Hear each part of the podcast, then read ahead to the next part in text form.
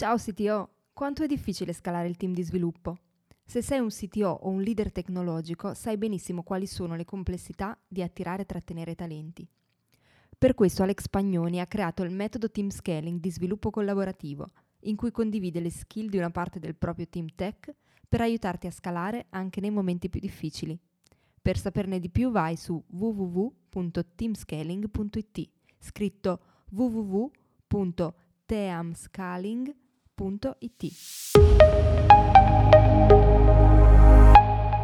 Quali sono le strategie più efficaci per diffondere il mindset agile in azienda? E come comunicarne correttamente valore e benefici al business? In questo sito lunch, Alex Pagnoni ne ha parlato con i membri della community del CTO Mastermind. Ospita anche Stefano Flamia, CTO di Cili. Buon ascolto! Benvenuti a tutti, cominciamo questa puntata del CTO Lunch, e la cinquantesima puntata tra l'altro. Grazie di, di essere qua. E, um, oggi parliamo con Alex Pagnoni e con Stefano Flamia di Cili ehm, di, di mindset agile. Mindset agile che può essere più facile comunicare al reparto tech, anche se non è detto, ma come passarlo poi anche a tutto il resto dell'azienda e come farne capire il valore. E lascio la parola ad Alex.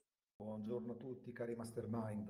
Allora anche oggi abbiamo uno di quegli argomenti che in realtà abbiamo visto in tante salse diverse, ma rimane sempre molto molto attuale perché anche stamattina, parlando con un altro CTO, era emersa la difficoltà di far comprendere bene in azienda e al proprio team alcuni aspetti del mindset agile.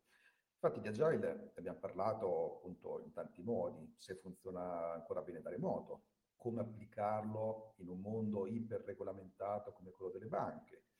Abbiamo parlato di Scrum Bat versus Scrum Theater, che è un po' il rischio quest'ultimo, cioè il teatrino di Scrum, che si corre quando semplicemente prendiamo il manuale di Scrum, ad esempio, eh, e diventa appunto soltanto un insieme di cerimonie, di, di task, di attività, senza però considerare quello che in realtà è il principio del mondo agile. No? Tra l'altro Scrum è un metodo organizzativo che in sé non dà nessuna pratica ingegneristica. Quando noi parliamo di agile, sostanzialmente considerando proprio la base, parliamo di fornire software funzionante in piccoli incrementi, correggendo il tiro in corso d'opera. No? Quindi abbiamo un team agile che fornisce con questi piccoli incrementi digeribili, consumabili, diciamo così, e, e dimostrano subito il risultato e questo può essere corretto. No? Quindi questo è un po' filosofia che sta sotto all'agile, quindi i piani, consigli, requisiti direttamente vengono valutati e rivalutati continuamente in modo che si possa rispondere rapidamente ai cambiamenti. Questa è un po' la definizione manuale, anche senza dover tirare fuori già il manifesto, che poi a sua volta non fa altro che prendere dei principi che già si erano consolidati nel tempo. No? Però, nonostante siano passati vent'anni, ancora c'è difficoltà far comprendere questo tema qui del mindset, sia quindi all'interno dell'azienda con un reparto tech, che con eh, invece chi ci circonda, quindi le altre aziendali e spesso anche chi decide e magari ci fa lavorare in un modo piuttosto che un altro. Questo perché?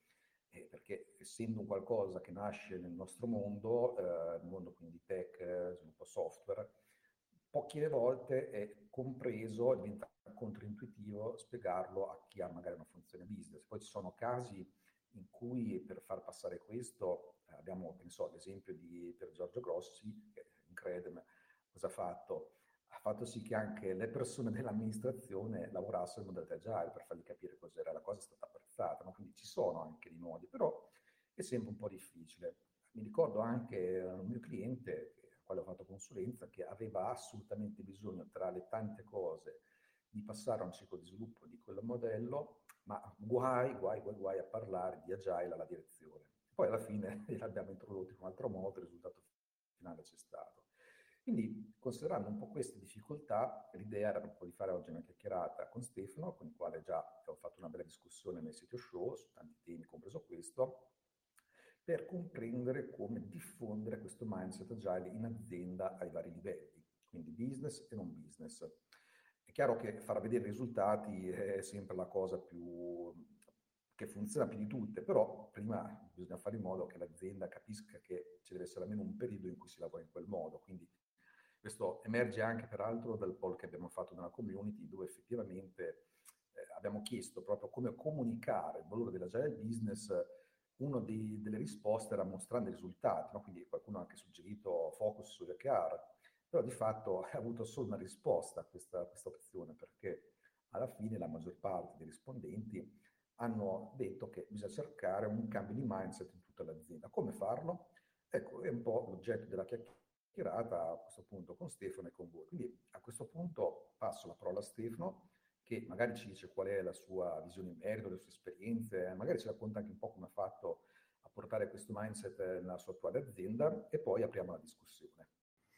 Eccoci. Ciao, ciao Alex, buongiorno a tutti. Sì, allora il tema eh, sicuramente, eh, come introdotto appunto da Alex, eh, diciamo che nella nostra esperienza noi siamo un po' partiti nel, ehm, nel, nel cercare, diciamo, di, di dare ehm, soprattutto è importante cercare di dare una predicibilità al, anche alla parte business, eccetera, dove, con cui insomma bisogna lavorare a stretto contatto per, per sviluppare i prodotti, per sviluppare le soluzioni.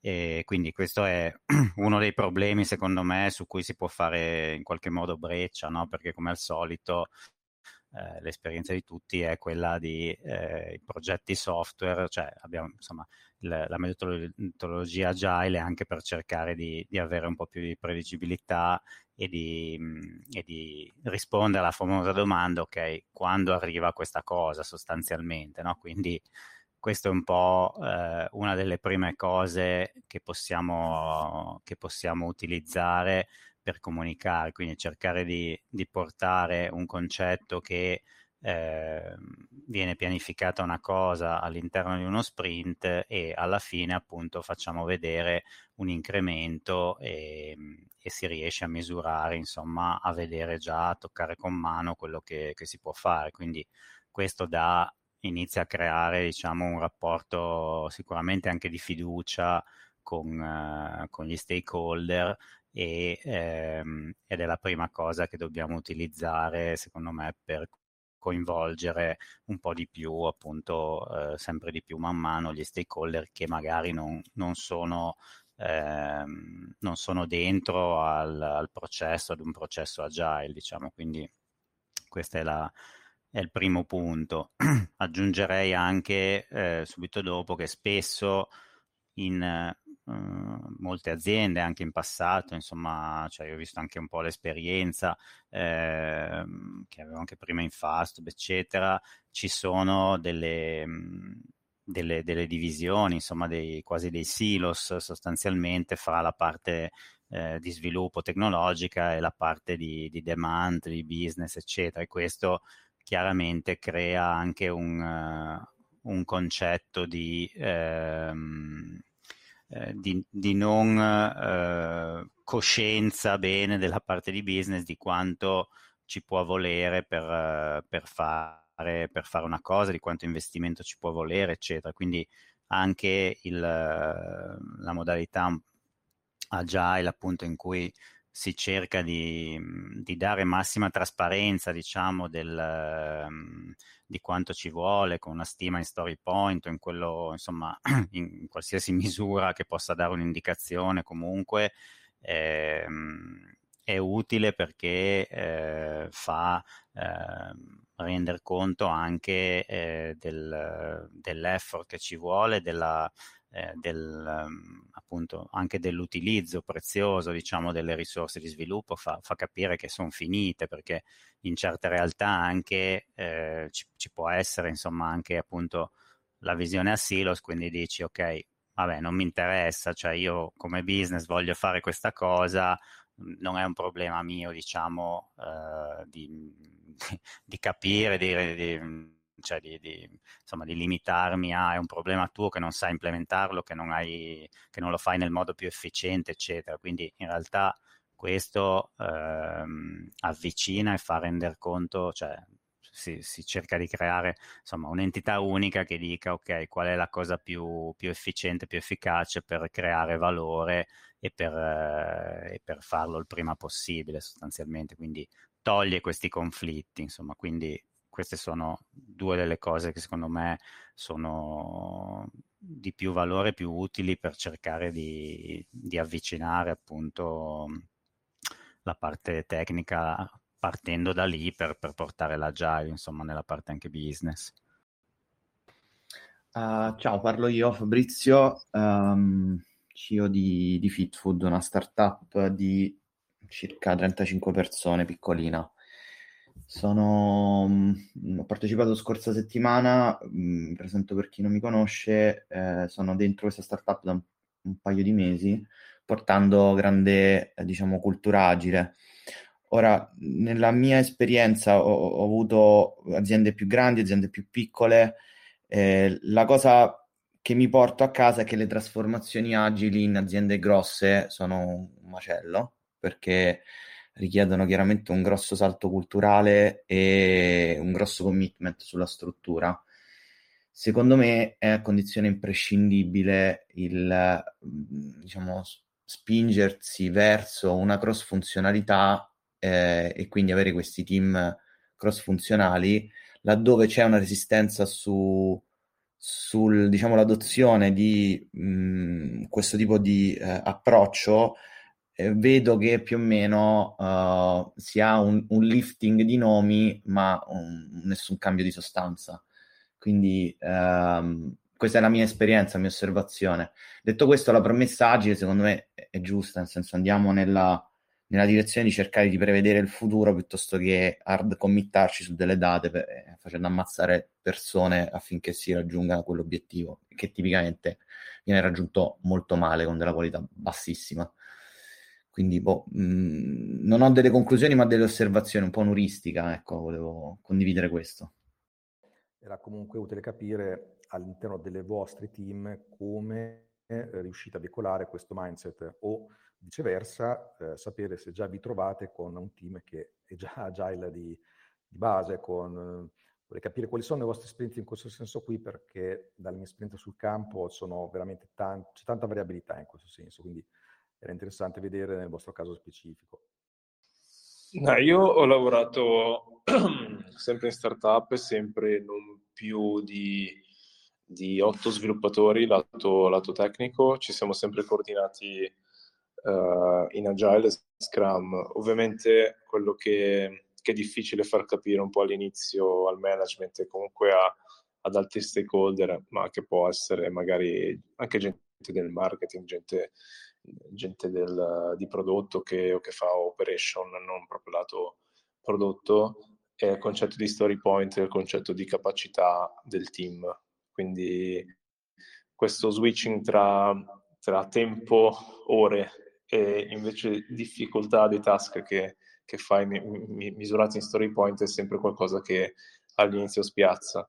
Um, però eh, una volta fatto, spiegato il concetto e, e, assorbito appunto dal management è molto più facile cercare di fare delle stime e anche loro poi sono, sono committati eh, a, a, a capire quante cose possiamo fare in, in uno sprint magari di due settimane e quante invece devono essere ri- rimandate al prossimo.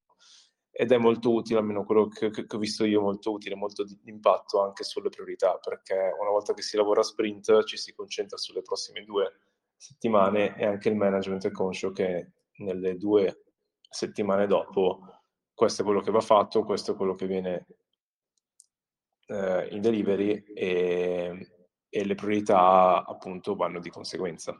Quindi si cerca di prioritizzare bene con, con una di- discussione appunto tra management, prodotto, marketing e, e magari anche eh, ticketing system, quindi col, col, supporto tecnico se c'è qualcosa che non va. Eh, di dare delle priorità magari anche dei clienti piuttosto che delle feature perché magari un cliente sta, sta avendo un problema in quel momento e dal punto di vista sia di business che del fatturato ha più senso aiutare magari un cliente in questo sprint e agire poi sul prodotto prossimo o viceversa. Lato business, eh, hai dovuto spiegare questo modello in un modo particolare per farlo comprendere o è stato abbastanza naturale? No, a, a, parte linkare il, il famosissimo PDF online, eh, no, diciamo che spiegare gli story point come difficoltà, quindi difficoltà dei task, eh, e che noi lo... Sì, quello che ho notato è che mh, ho sempre detto che gli sprint planning sono, sono, liberi di accesso a tutti, ma nessuno poi ha avuto, a parte i casi appunto iniziali, nessuno ha mai avuto poi voglia di partecipare a uno sprint plan, anche perché lo capisco, magari è un processo dove gli sviluppatori parlano in, in sviluppese e, e, quindi magari un è un po' arduo da capire per, per i non addetti ai lavori, però eh, quello che viene fuori alla fine poi è la, la classica board dove i task sono, sono abbastanza accessibili e leggibili dall'esterno e in questo caso il, il product owner poi è quello che, che va a comunicare cose che, non, che, magari non sono chiare dall'esterno. Eh, diciamo che noi usiamo internamente anche per il tooling, usiamo Gira lato sviluppo, invece macro livello usiamo Asana che è un altro tool che praticamente lo usa tutto il resto dell'azienda. Eh, non c'è una corrispondenza uno a uno tra i due tool, però ci sono su Asana magari i macro obiettivi dello sprint in un task e basta, e poi noi su Gira abbiamo tutto lo spezzettato. In questo modo ci, ci coordiniamo bene, abbiamo dei deliverable più o meno accettabili, non, non dico che, eh, che rasentiamo la, la, perfezione appunto di, di coordinamento, però diciamo che ci si capisce, si va avanti, si riesce bene a a pianificare e a non, a non tradire le aspettative. Ritornando alla tua domanda, sono riuscito a farlo capire appunto col concetto di, eh, di difficoltà che gli story point hanno intrinsecamente e poi che ogni risorsa ha un X di story point e lo sprint è fatto da massimo questi story point. Quindi quando si pianifica sappiamo che qual è il target se eh, in questo sprint ci spingiamo un filo più in là in termini di capacità. Eh, è chiaro a tutti che magari nel prossimo sprint eh, qualcuno deve, deve, tirare un po' il remi in barca perché altrimenti si rischia il burnout. È mai capitato poi di parlare anche di velocity con i business e magari c'era anche l'aspettativa che questa velocity aumentasse con il tempo oppure non è mai stato affrontato questo argomento? Sì, abbiamo fatto degli sprint più veloci, ma era chiaro poi, come, come ti spiegavo appunto, che dopo quella, quella, consegna, che era una consegna importante per una demo, eh, dopo quella consegna il team avrebbe dovuto prendersi eh, un diverso tipo di workload, mm, quindi non sviluppo a testa bassa, ma piuttosto dei task un filo più eh, leggeri e con, un, con uno con una board meno, meno impegnata. Uh, I grafici della velocity, della capacità, li guarda il product owner per adesso, che fa un po' anche da, non dico Scrum Master, ma siamo un po' un misto, siamo un, due Scrum Master, quindi uno Scrum Master e mezzo. E, ehm, e sì, su quello decide lui e comunica al business, poi a volte se c'è qualcosa da, da fissare in termini di, di sites o se stanno entrando, magari a, a volte è capitato, se stanno entrando troppi nuovi task nello sprint. Esempio, uh, adesso siamo su due linee di, di, prodotto, quindi prodotto legacy, prodotto nuovo. Il prodotto nuovo, siccome è un prodotto appunto dove abbiamo dei task ben, ben specifici, una roadmap più o meno a, a quarter, sappiamo prevedere abbastanza cosa si andrà a sviluppare dopo perché comunque non è ancora live, quindi gli sprint sono di due settimane per adesso.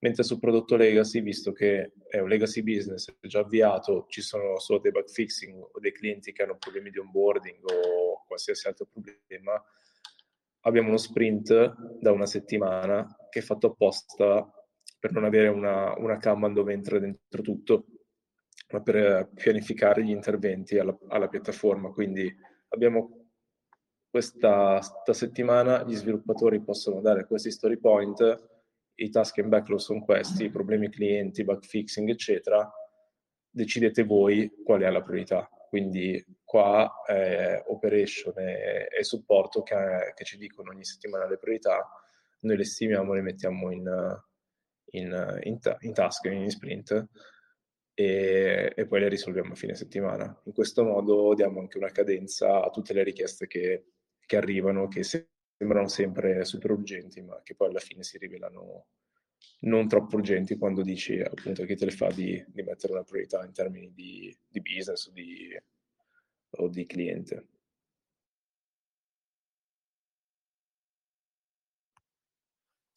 Grazie Enrico, c'è qualche altra esperienza da parte di qualcun altro che volete raccontarci?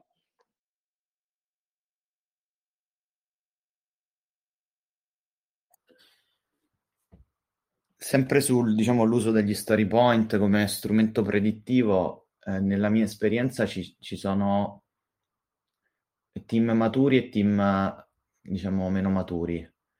I, i, I, team maturi arrivano a più o meno quell'efficienza che ci raccontava Enrico, in cui fondamentalmente gli story point la velocity diventa stabile. E poi sono quei team che invece devono ancora diciamo, formare quella quella diciamo, cultura e quell'allineamento e quindi diciamo si ha mh, questa varianza insomma importante. Il mio, comunque la mia osservazione sempre nell'organizzazione da interfaccia con i product owner e con il team di sviluppo agisco diciamo un po' da, da CTO Scrum Master da questo punto di vista, cercando di guardare un po' più all'organizzazione. Eh, è quello di comunque concentrarsi più che sullo story point e sull'incrementalità delle cose, cioè di usare lo story point come strumento per andare a identificare quelle che sono le attività che andrebbero in verità raffinate ulteriormente per spaccarle e renderle più piccole, quindi uno strumento da questo punto di vista con, di riflessione piuttosto che di, di, di previsione, perché all'inizio tanto no, non, non, si ha questa capacità. Eh, mano a mano raggiungendo diciamo, maturità allora si può fare più affidamento, quindi eh, lo story point come, come esercizio di, di, ragionamento.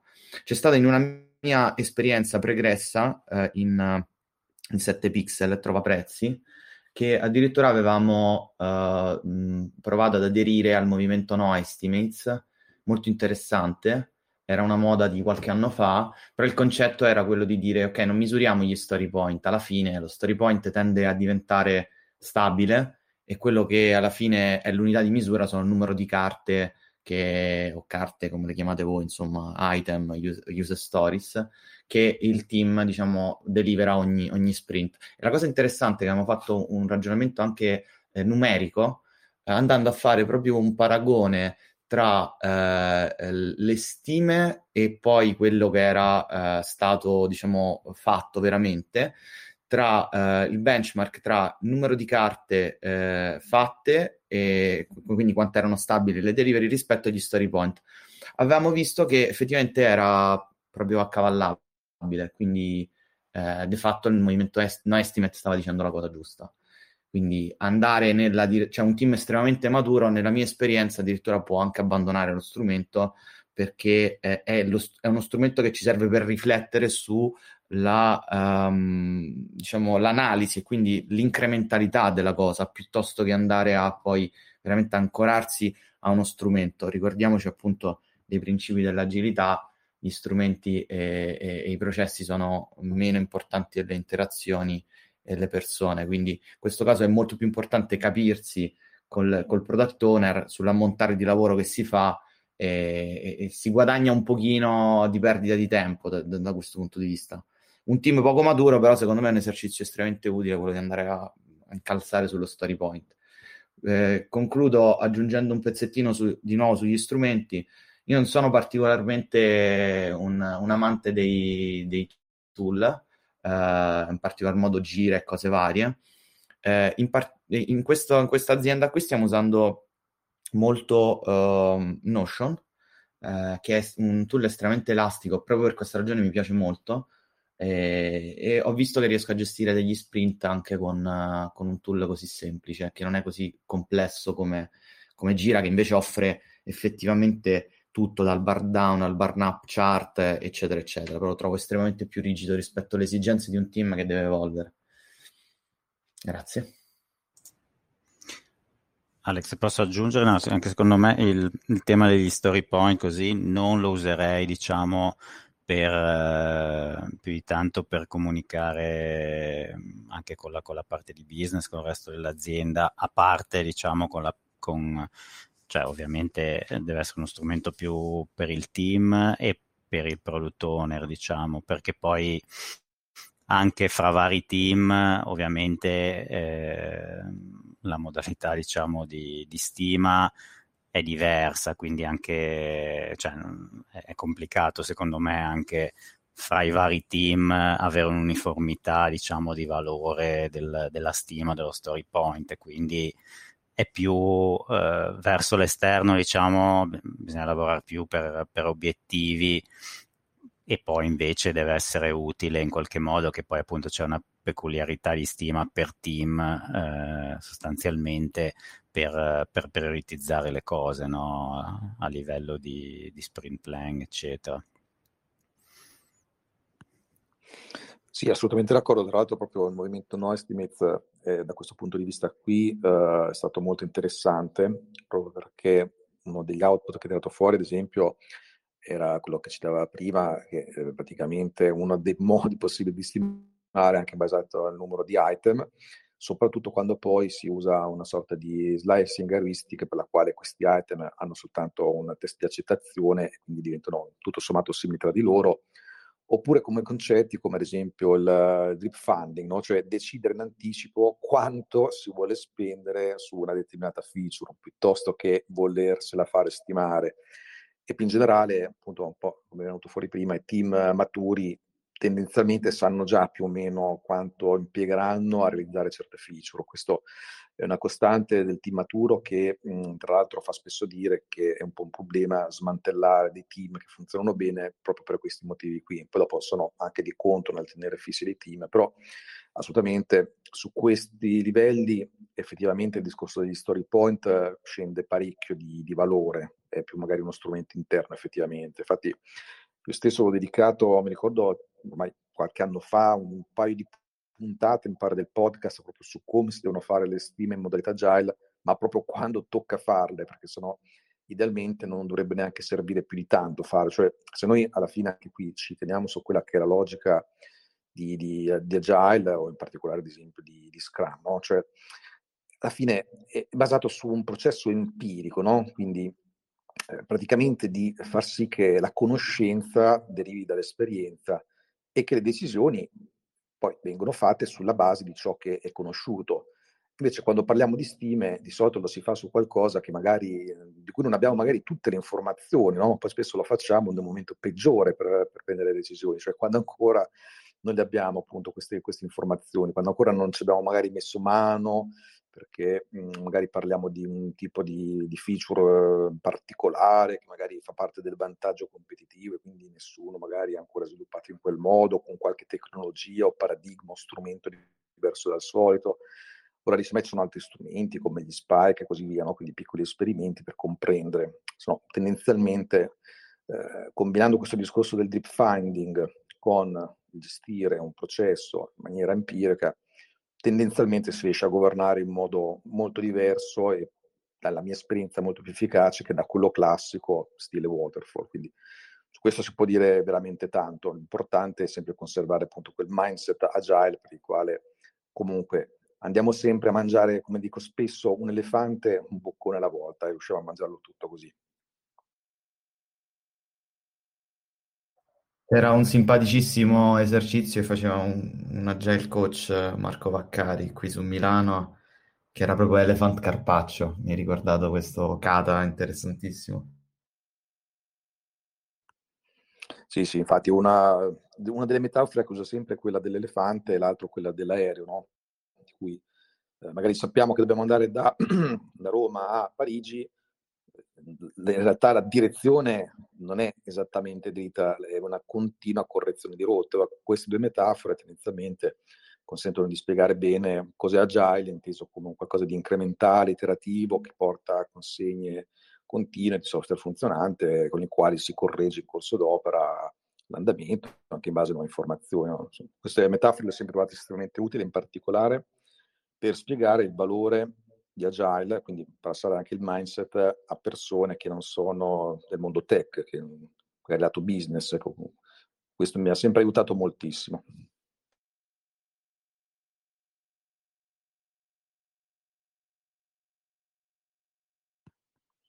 Tra l'altro c'è anche qualcun altro che ha mai avuto modo di approfondire il movimento No Estimates. In effetti per un periodo era andato parecchio di moda anche ad esempio su Twitter con l'hashtag, ma non solo. Secondo me era troppo avanguardista, però ottimo. Eh, sì, diciamo molte volte sono quelle cose che nascono per reazione rispetto ad uno status quo non più accettabile, che molte volte poi vanno anche eh, all'estremo opposto, certe volte anche in maniera un po' eccessiva, no? quindi anche il fatto stesso di connotarlo come no estimate in alcuni casi è stato un, un, pelo controproducente, in altri casi ha fatto comunicare bene la cosa. Diciamo che adesso tendenzialmente siamo più forse in una sorta di middle ground, quello che abbiamo visto funzionare bene, perché comunque è sempre vero che alla fine le risorse sono finite, il denaro va contato, comunque dico che bisogna avere delle stime corrette, ma avere almeno un'idea di quanto una cosa è grande, in molti casi va data, ecco, quindi questo non significa mh, mettersi impiccarsi su delle stime che appunto sono stime invece vengono prese proprio come un dato. Questo è assolutamente quello che anche qui ci diciamo da anni che va, va assolutamente evitato. Quindi noi Stimezza ha avuto sicuramente beneficio anche qui di consolidare dei principi che già ormai saranno diffusi in qualche modo, anche in base all'esperienza, e anche qui a migliorare un processo di, di sviluppo software e soprattutto anche di, di product management alla fine. Secondo me la cosa interessante è che questo tipo di pratiche escono fuori da, da team maturi che hanno fatto un percorso durante il tempo e sono arrivate delle conclusioni interessanti, ma la maggior parte nell'industria ha dei grossi problemi culturali in cui eh, non si rende conto che non si può fare agile, ma agilità è un percorso e quindi ci devi arrivare, probabilmente potresti anche non arrivare alla stessa conclusione, quindi puoi prendere quella, quell'esempio come un qualcosa che ti fa capire. Però eh, proprio qui eh, ritorniamo un po' allo Scrum, no? che era l'inizio un po' del discorso che, che, facevamo, che viene preso, abbracciato in tutte le sue pratiche, eh, però poi alla fine non viene fatto, cioè non viene applicato neanche bene, cioè viene applicato in maniera vuota, senza sentirlo. E, e secondo me l'importanza di fare le pratiche eh, senza averne capito i principi eh, cioè, è cruciale, devi, devi, poter capire cosa stai facendo, cioè, perché fai le stime, cioè, e, e questa è una cosa importante. Sì, il problema di fondo è quando Scrum viene preso come un modo moderno di fare project management, che in realtà sarebbe un po' un simbolo, come l'agile project manager, che arriviamo a questi mostri a due teste che non dovrebbero esistere, no? E questo si riflette poi sempre anche un po' quello che dicevi prima, tu spesso anche in grandi aziende dove ci sono n livelli organizzativi che non, non comprendono bene queste cose, si osserva un esempio, questo classico, stand-up meeting dove in videoconferenza ci sono collegate 100 persone, non sto esagerando, ho avuto dei clienti così, poi è dovuto fare la consulenza per evitare situazioni di questo genere, ma si è dovuto andare molto in profondità nel mindset eh, di tante persone, ecco, quindi dopo si arrivano a questi, a questi assurdi qua. E tra l'altro, parlando di pratiche, come dicevamo prima, Scrum dà un'idea di processo, tra virgolette prescrive un processo, ma non dice assolutamente niente delle pratiche, delle pratiche di lavoro, soprattutto quelle ingegneristiche, quelle che troviamo in Extreme Programming, ad esempio. Scrum è un framework che eh, aiuta a organizzare un processo, ma eh, alla fine sempre interpretato, ecco perché poi arriviamo a quello che chiamiamo sempre Scrum Bat, che però alla fine è la, è la realtà dei fatti, ogni implementazione di Scrum non è mai da manuale, difficilmente potrà esserlo, è sempre adattata, l'importante è mantenere sempre quella filosofia di base che è quella che sta dietro alla fine al manifesto già, ecco, che è quella che spesso viene poi dimenticata purtroppo, presi da varie cerimonie, vari eventi, lo sprint planning, eccetera, quello quell'altro, diventa anche una cosa che anche qui si vede spesso in quelle figure di Scrum Master che sono un po' viziate, nel senso negativo del termine, che in realtà fanno più danni di quello che è il beneficio di una figura del genere. E anche qui c'è sempre il concetto del team maturo. Se il team maturo tendenzialmente non ha bisogno dello Scrum Master perché gli impedimenti spesso se li risolve per conto proprio. Ecco, anche qui. Sono quelle cose che vanno adattate nel tempo in funzione del contesto e della maturità. Uh, proprio mm, vorrei toccare quest'ultimo punto che hai detto, sono d'accordo in parte, nel senso che uno Scrum Master non bravo può assolutamente fare più danni eh, all'interno del team. Non sono d'accordo però quando dici quando il team è maturo non ne ha bisogno lo Scrum Master. Secondo me quando il team è maturo il collo di bottiglia si è spostato dal team probabilmente all'organizzazione. Quindi secondo me lo, il lavoro dello Scrum Master poi va nella direzione dell'aiutare l'azienda a agilizzarsi nel suo insieme, perché lo sappiamo, a livello culturale l'agilità nasce dallo sviluppo, quindi noi del settore siamo più inclini a capire, ad accettare tutta quanta la cultura, ma chi viene, come abbiamo detto, dal marketing, come diceva ad esempio Enrico, probabilmente non ne capisce a fondo i principi, quindi secondo me lo Scrum Master continua ad essere utile all'interno di un'organizzazione in tal senso. Sì, diciamo che cambia ruolo in un certo senso da eh, persona che fa funzionare il processo agile all'interno dello Scrum a persona che fa una consulenza al resto dell'azienda su questi temi qua. Quindi non è più di utilità al solo team di sviluppo, ma può essere un tipo di, di figura diversa. Ecco, questo è un po' il pensiero. Se, se, vai a vedere la Scrum Guide, c'è nella, negli obiettivi dello Scrum Master quello di aiutare l'organizzazione ad agilizzarsi, quindi secondo me è perfettamente nel ruolo, cioè non, non è una cosa diversa, è esattamente il suo ruolo. E, cioè dovrebbe fare tutto quanto, poi nel, nel, dire, nel, lavoro quotidiano, siccome lo Scrum Master lavora un po' sui colli di bottiglia, dovrebbe proprio, cioè spostandosi, inizia a cambiare focus. Sì, sì, appunto il focus non è più il team in sé, che ormai è diventato maturo, da, ma da un'altra parte. Cioè, è quello il punto che volevo dire io.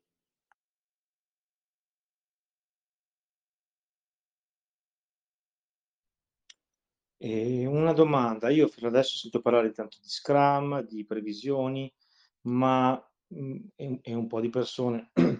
In pratica ho sentito parlare di feature factories, anche se solo di Scrum e non di Kanban, per esempio, che un po' mi puzza da, scusate, forse sono provocatorio, ma da eh, obiettivi un po' nani collegati a quello che è la realtà informatica italiana, che non è che sia una cosa che mi faccia piacere. Io ora volevo chiedere, però vabbè, forse in Italia adesso è così, quanto del budget, visto che si parla di previsioni, generalmente riservate o avete sentito riservato a cose, a, a richieste eh, impreviste?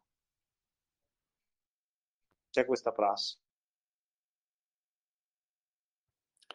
Beh, ti riferisci ad esempio a, a, nuove feature che si cerca di inserire all'interno di uno sprint, per comprendere a quali particolari ti, ti riferisci di casistiche? No, no, allora vogliamo realizzare questo prodotto, comincia qua, finisce qua, però visto che vogliamo fare qualcosa di agile che deve seguire le esigenze eh, del business, del mercato in evoluzione, facciamo una stima, però quanto ci lasciamo a, oltre alla stima per uh, eventuali modifiche impreviste, il 5, il 10, il 30 o il 50% in più. Ah, su questo credo che ogni, ogni persona, ogni azienda possa dare una cifra diversa. Sono curioso di saperla anch'io, però. Credo che eh, diciamo, la domanda sottintenda un, seguire un piano e credo che il concetto di, di diciamo, muoversi in, un, una modalità empirica non sia tanto quello. Allora, io ho lavorato anche come CEO in una startup, quindi mi sono trovato proprio a, confrontar- a confrontarmi con, diciamo, promettere agli investitori, eh, diciamo, delle milestone. E alla fine è tutta una convinzione dell'organizzazione di dover fissare un, una data e, un, e una, un numerello. Si può uh, lavorare su, io devo raggiungere, non so, una startup, una fase importante, devo raggiungere l'MVP, no? Quindi quanto ci metto a raggiungere l'MVP? Mi gioco un gettone di 500.000 euro, dico una cifra, e cerco di raggiungere quell'obiettivo quindi ti fai un piano di massima all'inizio, quindi fai la stima generale di quelle che possono essere una lista di feature, però poi sappiamo benissimo che durante il percorso puoi trovare qualcosa di più valore, quindi droppi una feature, ne metti un'altra e il budget è sempre quello, cioè il costo delle persone in velocity, è costante. Non so se ho risposto.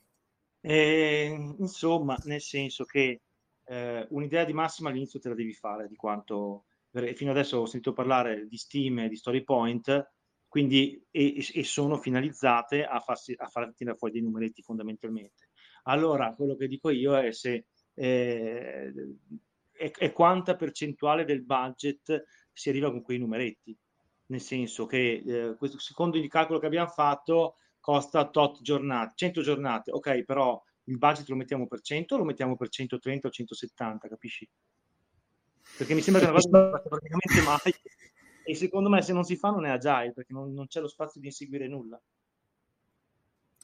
Secondo me è abbastanza, cioè anche la definizione del, del budget, eccetera, viene fatta abbastanza top down, cioè quindi appunto, come diceva prima Fabrizio, cioè nel senso tu fai, dipende dalla, dalla, maturità di un'azienda, eccetera, cioè se fai founding, ok, riesci e prometti diciamo delle cose e hai un budget che poi in qualche modo sicuramente cioè, può essere impiegato per fare delle cose che magari, non, non so, dipende che, che, orizzonte temporale ha ovviamente una, una, una, promessa che fai, però può cambiare sicuramente e, può, e, e, deve cambiare per forza perché cambia il contesto, lo misuri eh, con i clienti finali, con, con, le cose, eccetera. Quindi ehm, diciamo che no, non sarei così rigido nel dire ok, eh, devo arrivare qua e per questo ho 100 e quindi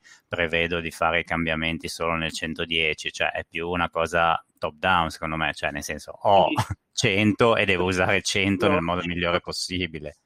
Scusa, tu dici io ho 100, mm. eh, so già che alloco lo uso tutto, poi quello che succede succede, sì. non è che dici intanto mh, mm, mm, sono sicuro che lo alloco per 70 e poi sono sicuro che gli altri 30 li spenderò perché succederanno dei cambiamenti, delle, capisci?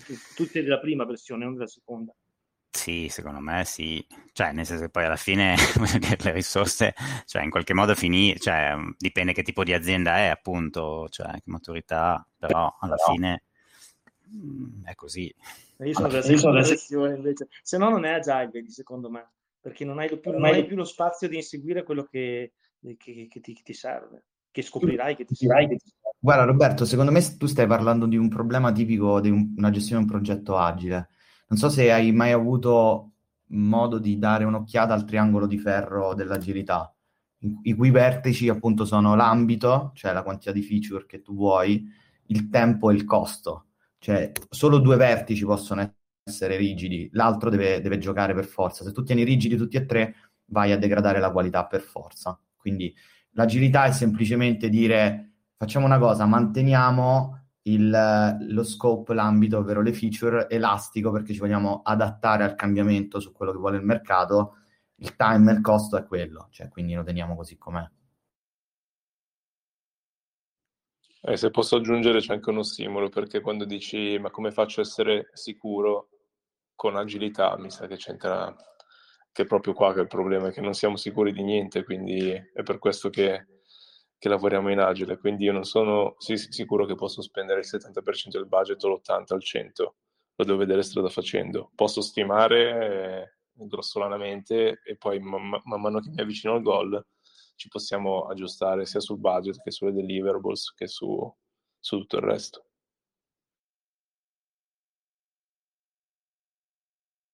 Cioè, se tu hai necessità di rilasciare esattamente quel prodotto, allora ti, prima di tutto ti sfido proprio a dirmi quante volte nella tua carriera hai, piani, hai pianificato un prodotto ed è stato esattamente quello che, che no, il cliente voleva, eh? non quello che hai realizzato. Che il cliente...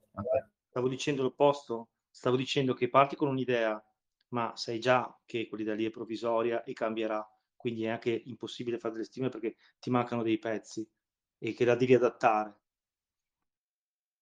Di, di nuovo qua c'è collaborazione con, con colui, colei che vuole quello. Cioè, nel senso, ma tu veramente lo vuoi? ragioniamo, ragioniamo sull'esplorazione, su come diceva Enrico, eh, ragioniamo sul costruirlo insieme, adattiamoci a, ai feedback di mercato se è un prodotto B2C, ma anche B2B in cer- si, si riesce a fare, insomma. Comunque il, il concetto è ci giochiamo per forza un gettone, cioè quando sei nel campo della ricerca e sviluppo, perché noi parliamo di ricerca e sviluppo quando costruiamo nuovi prodotti tagliati su misura su, sul bisogno dell'azienda, eh, quando sei nel campo della ricerca e sviluppo tu devi andare per, per, forza per tentativi, quindi si giocano dei gettoni. Secondo me l'unico modo, e, e anche le start-up funzionano così, cioè le start-up sono nella fase preliminare, eh, continui a fare seed round appunto perché tu continui ad andare a caccia del tuo MVP. Quando hai beccato l'MVP, quindi inizi a girare i soldi, allora entri in una nuova fase che è quella di crescita, quindi i soldi li raccogli per crescere.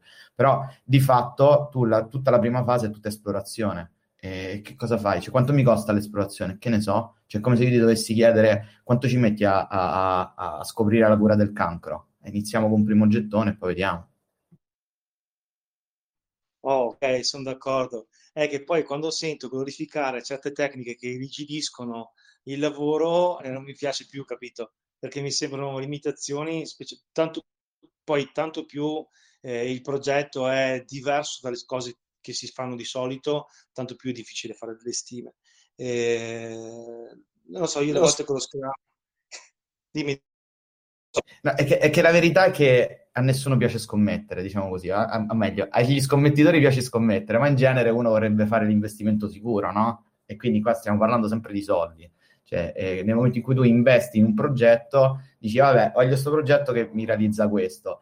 La verità è che ci sono miliardi di bias dietro su, su questo tipo di, di, affermazione, quindi c'è un lavoro di collaborazione, secondo me è qui che, insomma, i CTO eh, che, che, compongono questo gruppo, spero comunque eh, condividano, è proprio qui che una figura strategica tecnica entra in gioco per poter far digerire al business eh, certi concetti che sono forse un po' eh, controintuitivi, insomma, quantomeno difficili da digerire, appunto. Cioè, spendere soldi per non sapere dove arrivi non è semplice, però gli puoi spiegare come arrivare lì dove vuole, quindi dargli degli strumenti, questa cosa qua rassicura l'interlocutore business che quindi diciamo, prende il controllo della macchina e quindi, ok, si va in una direzione.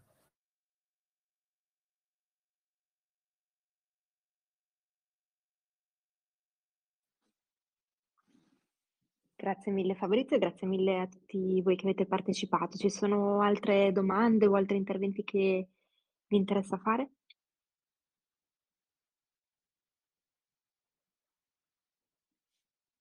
Lo prendo come un no. Allora vi ringrazio molto di aver partecipato, ringrazio Stefano Flamia di essere stato ospite e mm, vi ricordo che anche oggi è uscito un nuovo episodio del Sitio Show, chiaramente chi non ha visto quello con Stefano lo corra a recuperare. A presto, ciao a tutti. Grazie. Ciao, ciao, ciao, ciao, ciao a tutti.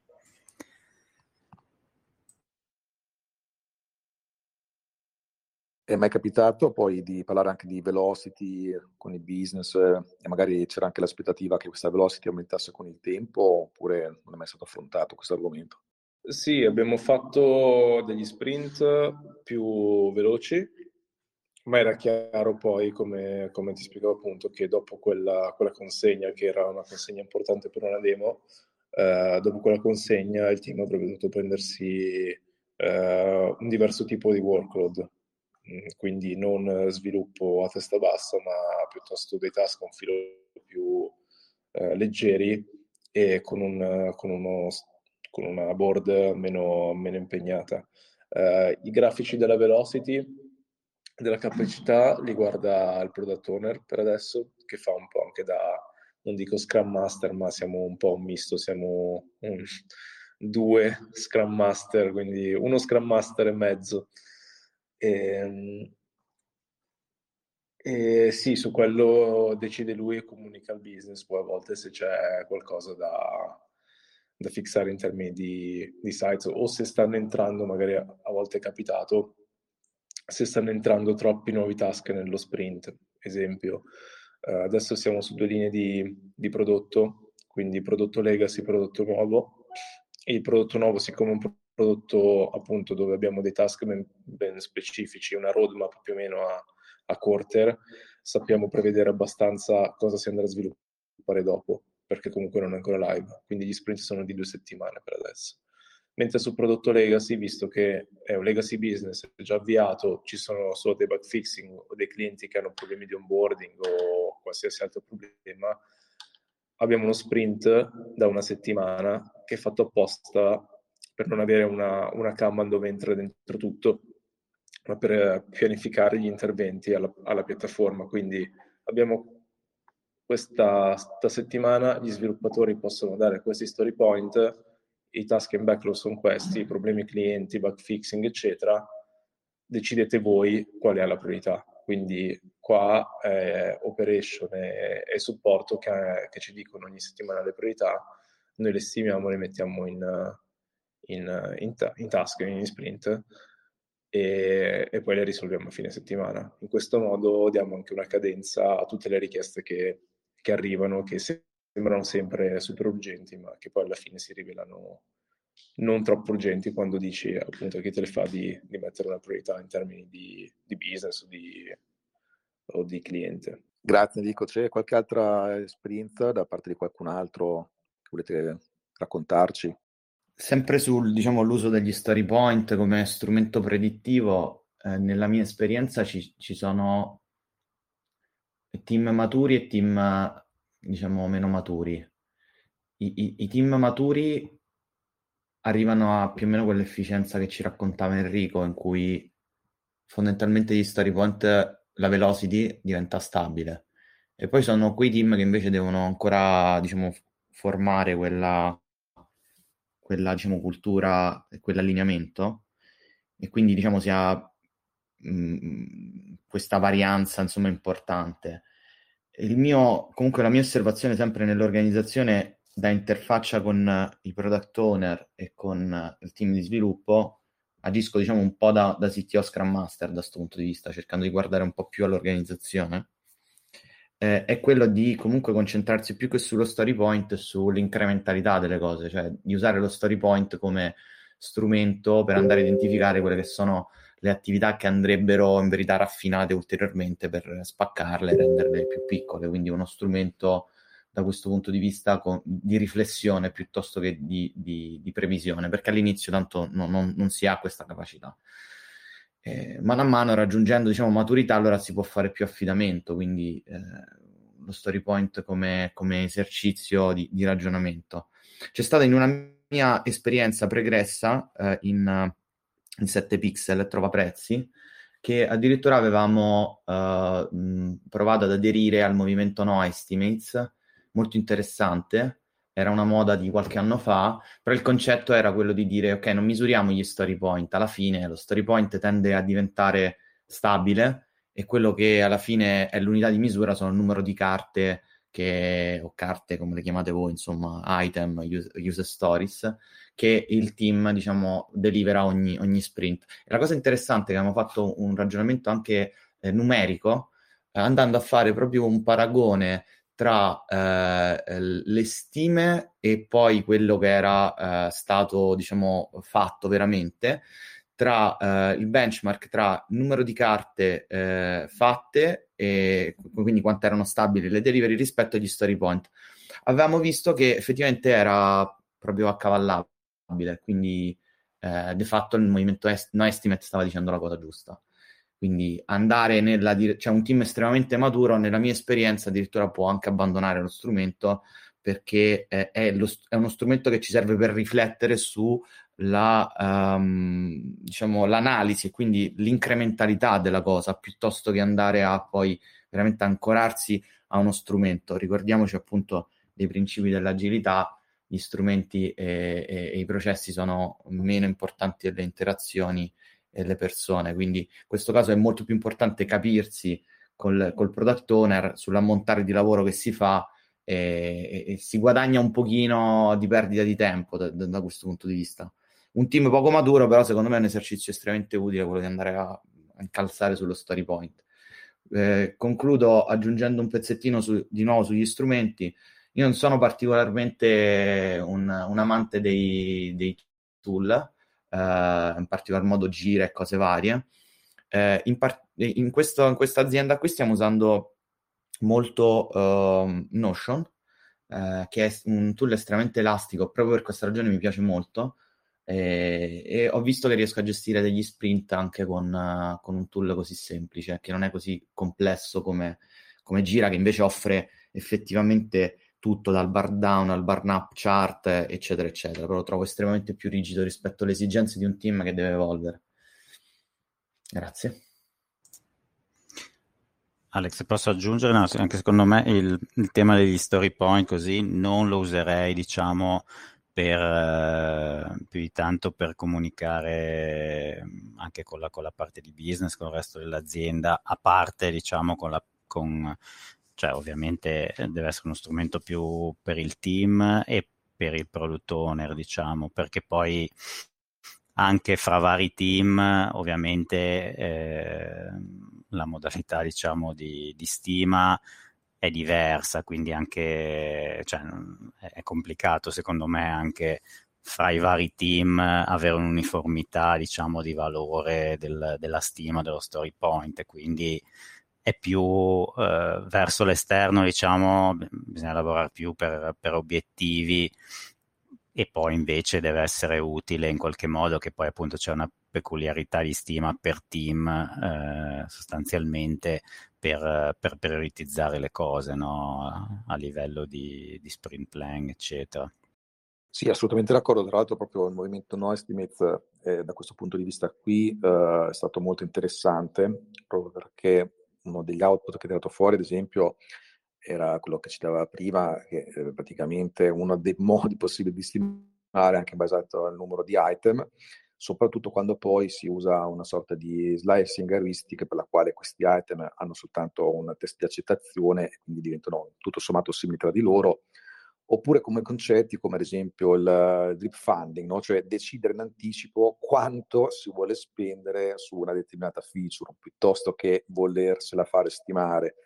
E più in generale, appunto, un po' come è venuto fuori prima, i team maturi tendenzialmente sanno già più o meno quanto impiegheranno a realizzare certe feature. Questo è una costante del team maturo che mh, tra l'altro fa spesso dire che è un po' un problema smantellare dei team che funzionano bene proprio per questi motivi qui. Poi dopo sono anche di conto nel tenere fissi dei team, però assolutamente su questi livelli effettivamente il discorso degli story point scende parecchio di, di valore, è più magari uno strumento interno effettivamente. Infatti io stesso ho dedicato, mi ricordo ormai qualche anno fa, un paio di puntate, mi pare, del podcast proprio su come si devono fare le stime in modalità agile, ma proprio quando tocca farle, perché sennò idealmente non dovrebbe neanche servire più di tanto fare. Cioè, se noi alla fine anche qui ci teniamo su quella che è la logica di, di, di Agile o in particolare ad esempio di, di Scrum, no? Cioè, alla fine è basato su un processo empirico, no? Quindi eh, praticamente di far sì che la conoscenza derivi dall'esperienza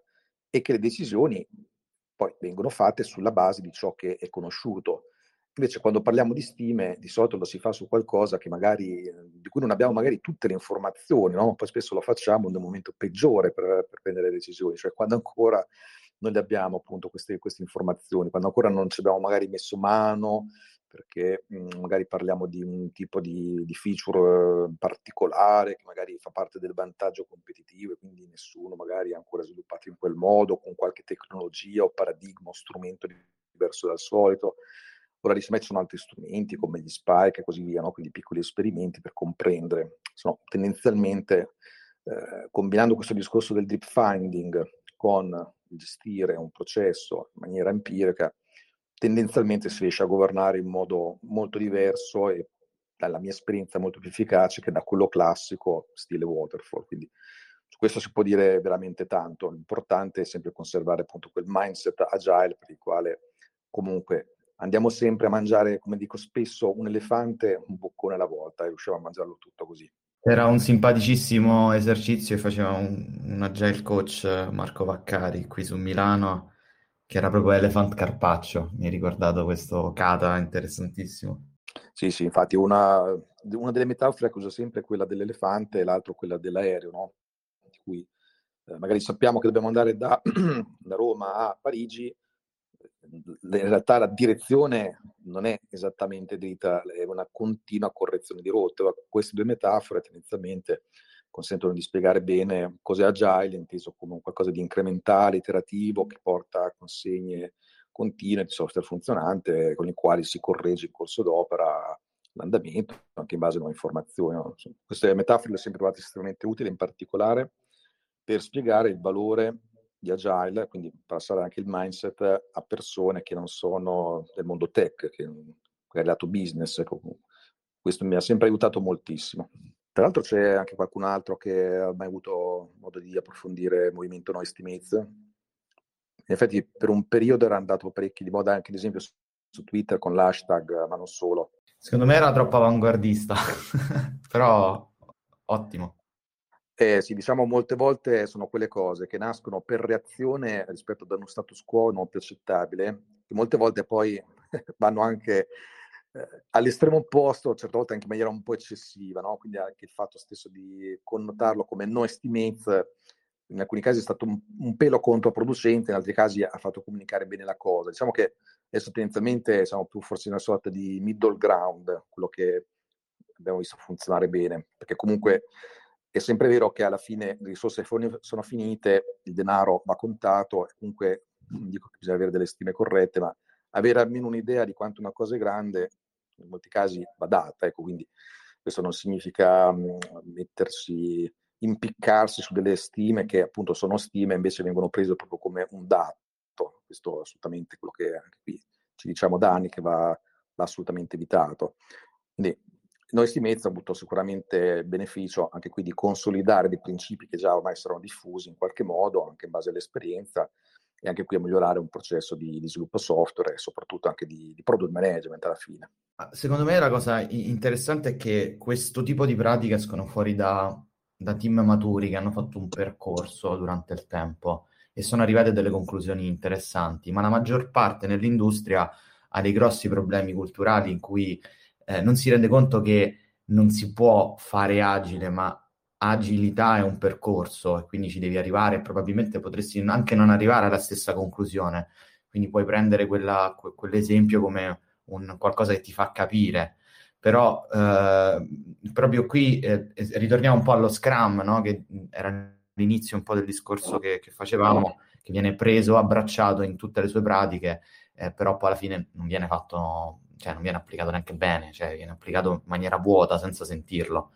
E, e secondo me l'importanza di fare le pratiche eh, senza averne capito i principi eh, cioè, è cruciale, devi, devi, poter capire cosa stai facendo, cioè, perché fai le stime.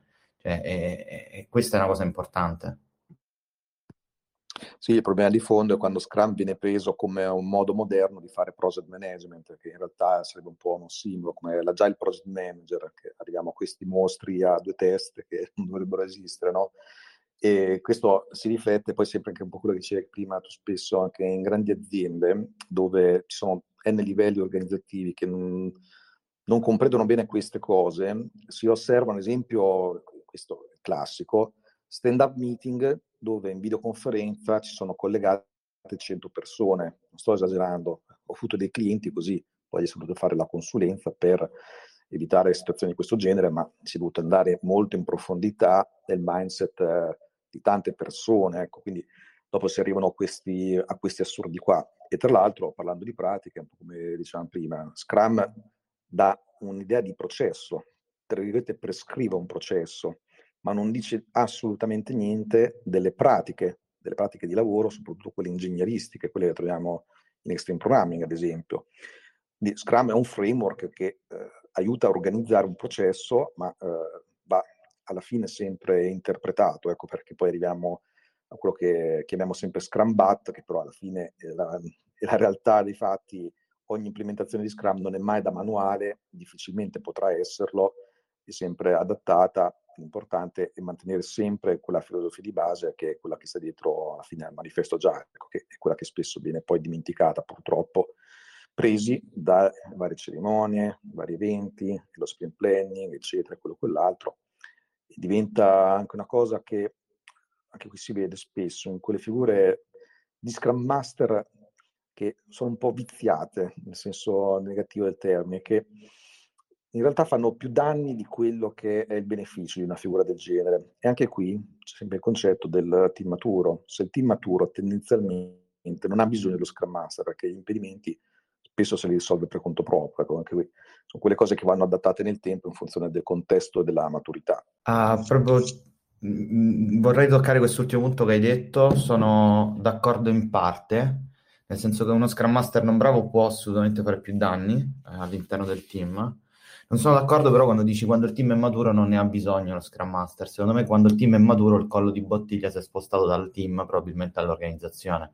Quindi secondo me lo, il lavoro dello Scrum Master poi va nella direzione dell'aiutare l'azienda a agilizzarsi nel suo insieme, perché lo sappiamo, a livello culturale l'agilità nasce dallo sviluppo, quindi noi del settore siamo più inclini a capire, ad accettare tutta quanta la cultura, ma chi viene, come abbiamo detto, dal marketing, come diceva ad esempio Enrico, probabilmente non ne capisce a fondo i principi, quindi secondo me lo Scrum Master continua ad essere utile all'interno di un'organizzazione in tal senso. Sì, diciamo che cambia ruolo in un certo senso da eh, persona che fa funzionare il processo agile all'interno dello Scrum a persona che fa una consulenza al resto dell'azienda su questi temi qua. Quindi non è più di utilità al solo team di sviluppo, ma può essere un tipo di, di figura diversa. Ecco, questo è un po' il pensiero.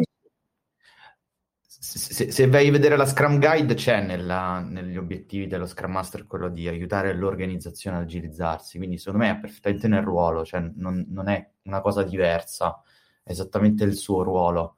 E, cioè dovrebbe fare tutto quanto, poi nel, nel, dire, nel, lavoro quotidiano, siccome lo Scrum Master lavora un po' sui colli di bottiglia, dovrebbe proprio, cioè spostandosi, inizia a cambiare focus.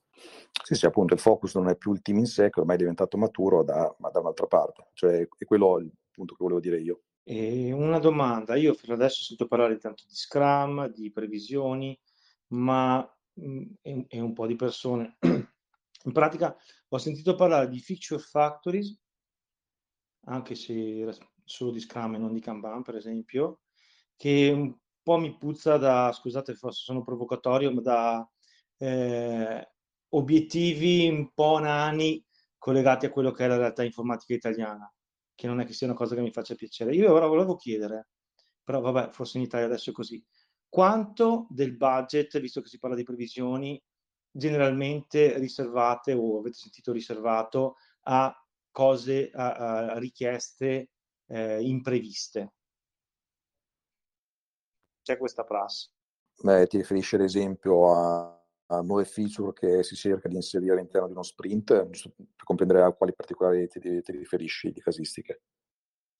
No, no, allora vogliamo realizzare questo prodotto, comincia qua, finisce qua, però visto che vogliamo fare qualcosa di agile che deve seguire le esigenze eh, del business, del mercato in evoluzione, facciamo una stima, però quanto ci lasciamo a, oltre alla stima per uh, eventuali modifiche impreviste il 5, il 10, il 30 o il 50% in più. Ah, su questo credo che ogni, ogni persona, ogni azienda possa dare una cifra diversa. Sono curioso di saperla anch'io, però.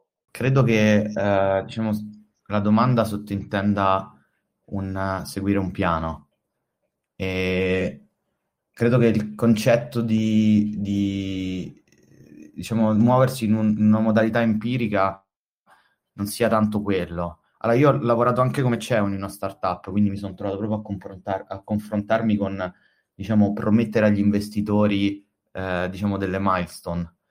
E alla fine è tutta una convinzione dell'organizzazione di dover fissare un, una data e un, e una, un numerello. Si può uh, lavorare su, io devo raggiungere, non so, una startup, una fase importante, devo raggiungere l'MVP, no? Quindi quanto ci metto a raggiungere l'MVP, mi gioco un gettone di 500.000 euro, dico una cifra, e cerco di raggiungere quell'obiettivo. Quindi ti fai un piano di massima all'inizio, quindi fai la stima generale di quelle che possono essere una lista di feature, però poi sappiamo benissimo che durante il percorso puoi trovare qualcosa di più valore, quindi droppi una feature, ne metti un'altra, e il budget è sempre quello, cioè il costo delle persone in velocity, è costante. Non so se ho risposto.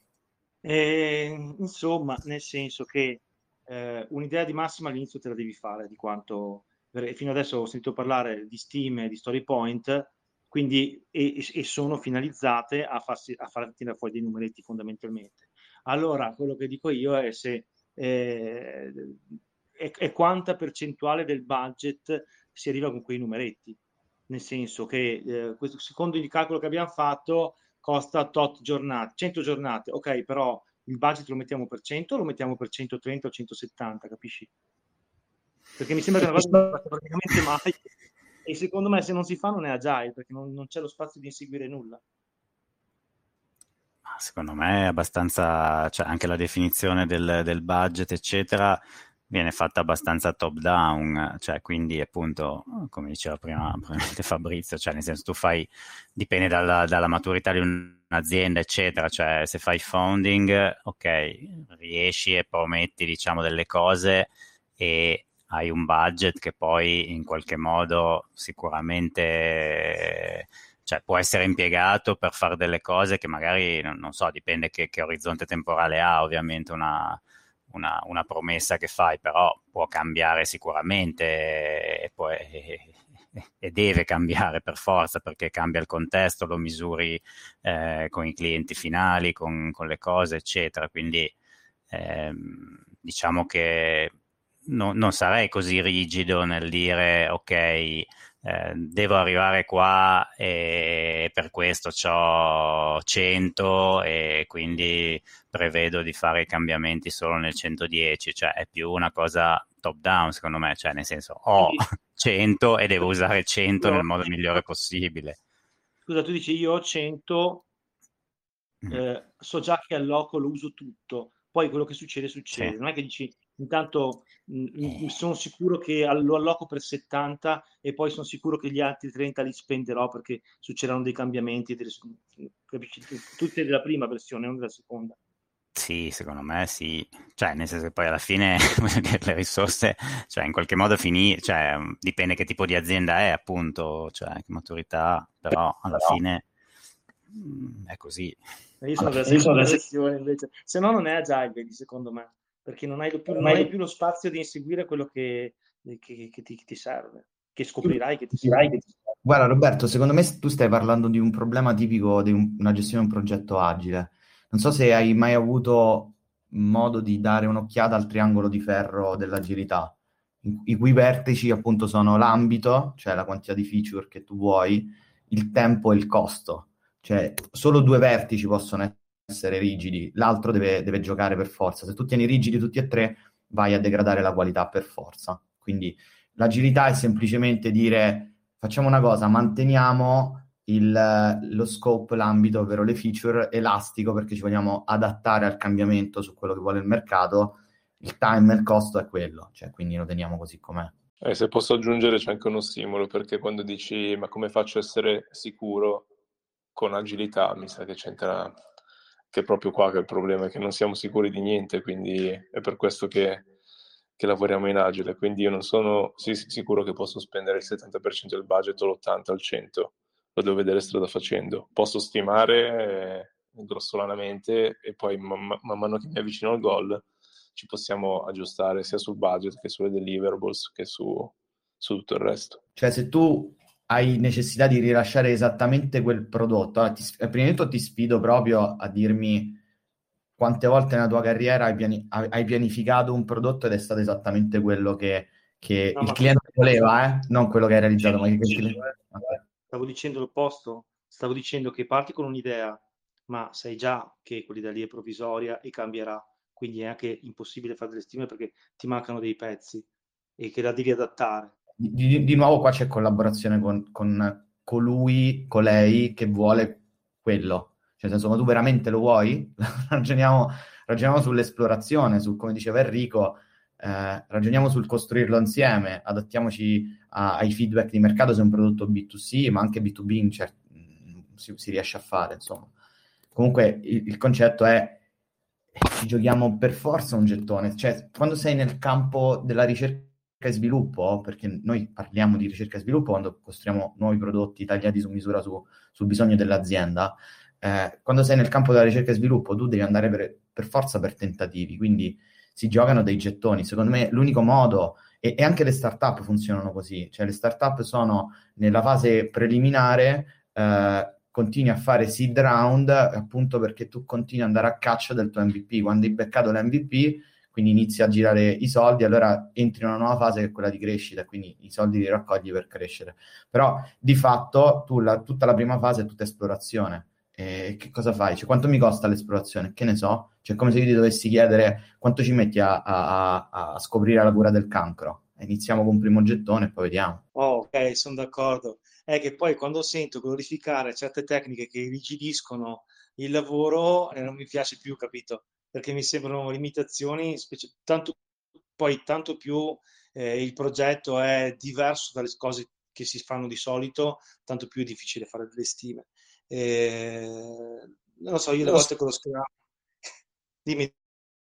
No, è, che, è, che, la verità è che a nessuno piace scommettere, diciamo così, a, a, meglio, agli scommettitori piace scommettere, ma in genere uno vorrebbe fare l'investimento sicuro, no? E quindi qua stiamo parlando sempre di soldi. Cioè, eh, nel momento in cui tu investi in un progetto, dici, vabbè, voglio questo progetto che mi realizza questo. La verità è che ci sono miliardi di bias dietro su, su questo tipo di, di affermazione. Quindi c'è un lavoro di collaborazione. Secondo me è qui che insomma i CTO eh, che, che, compongono questo gruppo spero comunque eh, condividano. È proprio qui che una figura strategica tecnica entra in gioco per poter far digerire al business eh, certi concetti che sono forse un po' eh, controintuitivi, insomma, quantomeno difficili da digerire, appunto. Cioè, spendere soldi per non sapere dove arrivi non è semplice, però gli puoi spiegare come arrivare lì dove vuole, quindi dargli degli strumenti, questa cosa qua rassicura l'interlocutore business che quindi, diciamo, prende il controllo della macchina e quindi, ok, si va in una direzione. Grazie mille Fabrizio, grazie mille a tutti voi che avete partecipato. Ringrazio Stefano Flamia di essere stato ospite. E mhmm, vi ricordo che anche oggi è uscito un nuovo episodio del CTO Show e chiaramente chi non ha visto quello con Stefano lo corre a recuperare. A presto, ciao a tutti. Grazie. Ciao, ciao, ciao, ciao, ciao a tutti.